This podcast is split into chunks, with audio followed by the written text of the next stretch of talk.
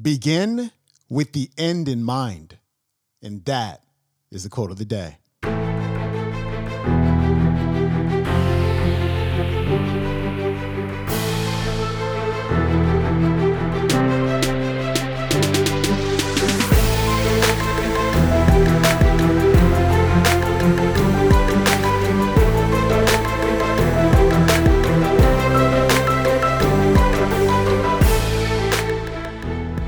Welcome back to the Quote of the Day Show. I'm your host, Sean Croxton of SeanCroxton.com. Thanks so much for tuning into our Finance Friday episode where we talk about all things money mindset. We've got Jay Papasan back on the show. And today, Jay's talking about breaking down your goals. Now, sometimes we can set these huge, massive goals and we start to just stare at those huge, massive goals, and our brains go, I have no idea how I'm going to get there. And we get flustered. And at some point, we just eventually give up. And so, what Jay's going to talk about today is how to break those goals down into more manageable chunks so you can focus on what you're going to do this week or this month that is leading you toward the big financial win. Here's Jay. Begin with the end in mind. Again, this is a statement that gets thrown around a lot what does it actually mean and what does it look like? So I was chatting with Gary about this when we were writing the book. And he asked the question, why do we, why do we create plans? Why do we set goals anyway? And his assertion surprised me. He just said, look, the only reason we write down goals is to be appropriate in the moment. And I couldn't even digest that information, right?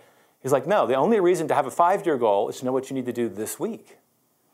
And here's the problem with that most of us cannot navigate the giant chasm between our aspirational someday goal, I want to be an author, or I want to be a millionaire investor, or whatever that is, and know how to navigate this day, this week, or this month. And here's kind of the reasoning about why. Um, this goes back to those mental models, right? Um, this is called hyperbolic discounting.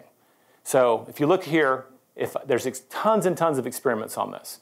If I offered everybody here $100 today or $200 tomorrow, virtually everyone would wait one day for $200. Money's guaranteed, you have to wait one day. If I have the exact same circumstances and change one variable, time, give you $100 today or $200 next year, no one takes the $200. They take the $100. What is going on? Show me any investment where I can double my money on an annual basis, and you're going to be Warren Buffett fast. Makes no economic sense at all. So, hyperbolic discounting is a really big word for a pretty simple idea.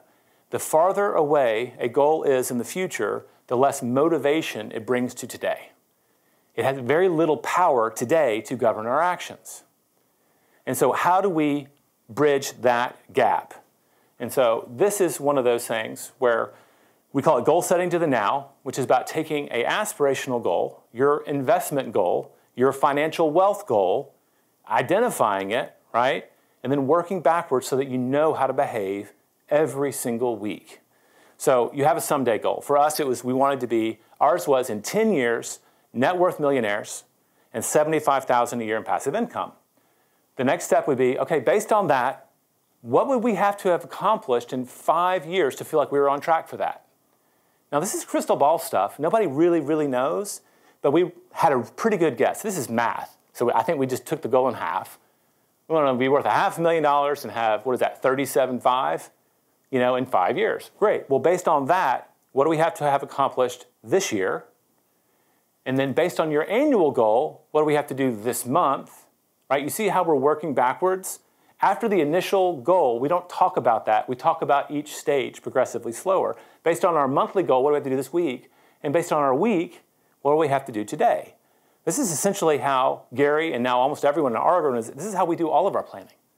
I look at my goals and I've broken them down to an annual goal. Each month I readdress where do I have to do this month, and then each week I look at what are my, what are my jobs this week.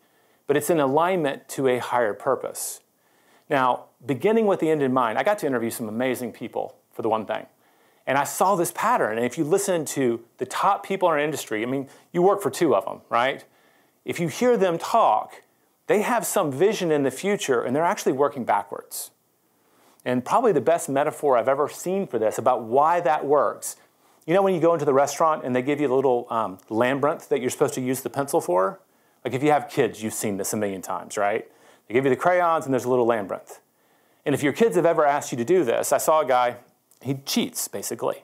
If you go from the beginning, every decision point, you don't know which way to go.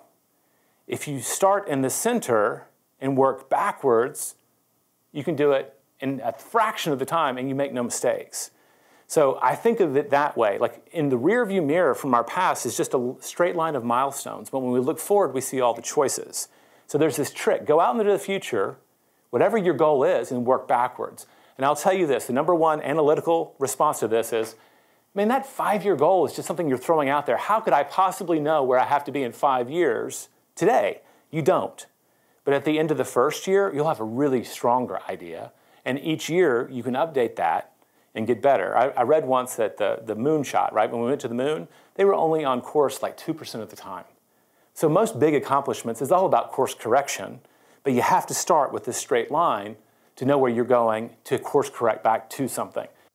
All right, that was Jay Papasan. His website is jaypapasan.com. If you want to watch that entire talk, it is on the YouTube. It's on the Talks at Google YouTube channel. It's called Jay Papasan Wealth Building with the One Thing and the Millionaire series. Also, pick up the book that he co wrote with Gary Keller. It's called The One Thing. I highly recommend it. And speaking of finances, pick up my latest book, The Money Mind Reset Five Steps to Changing Your Relationship with Money at SeanCroxton.com as well as MoneyMindReset.com. I think you're going to like it. I got really great feedback about that. And last but not least, please leave a rating and or review for the show on the iTunes. I appreciate it. Really helps the show. And I will see you on Monday. Have an amazing weekend. I'm out. Peace.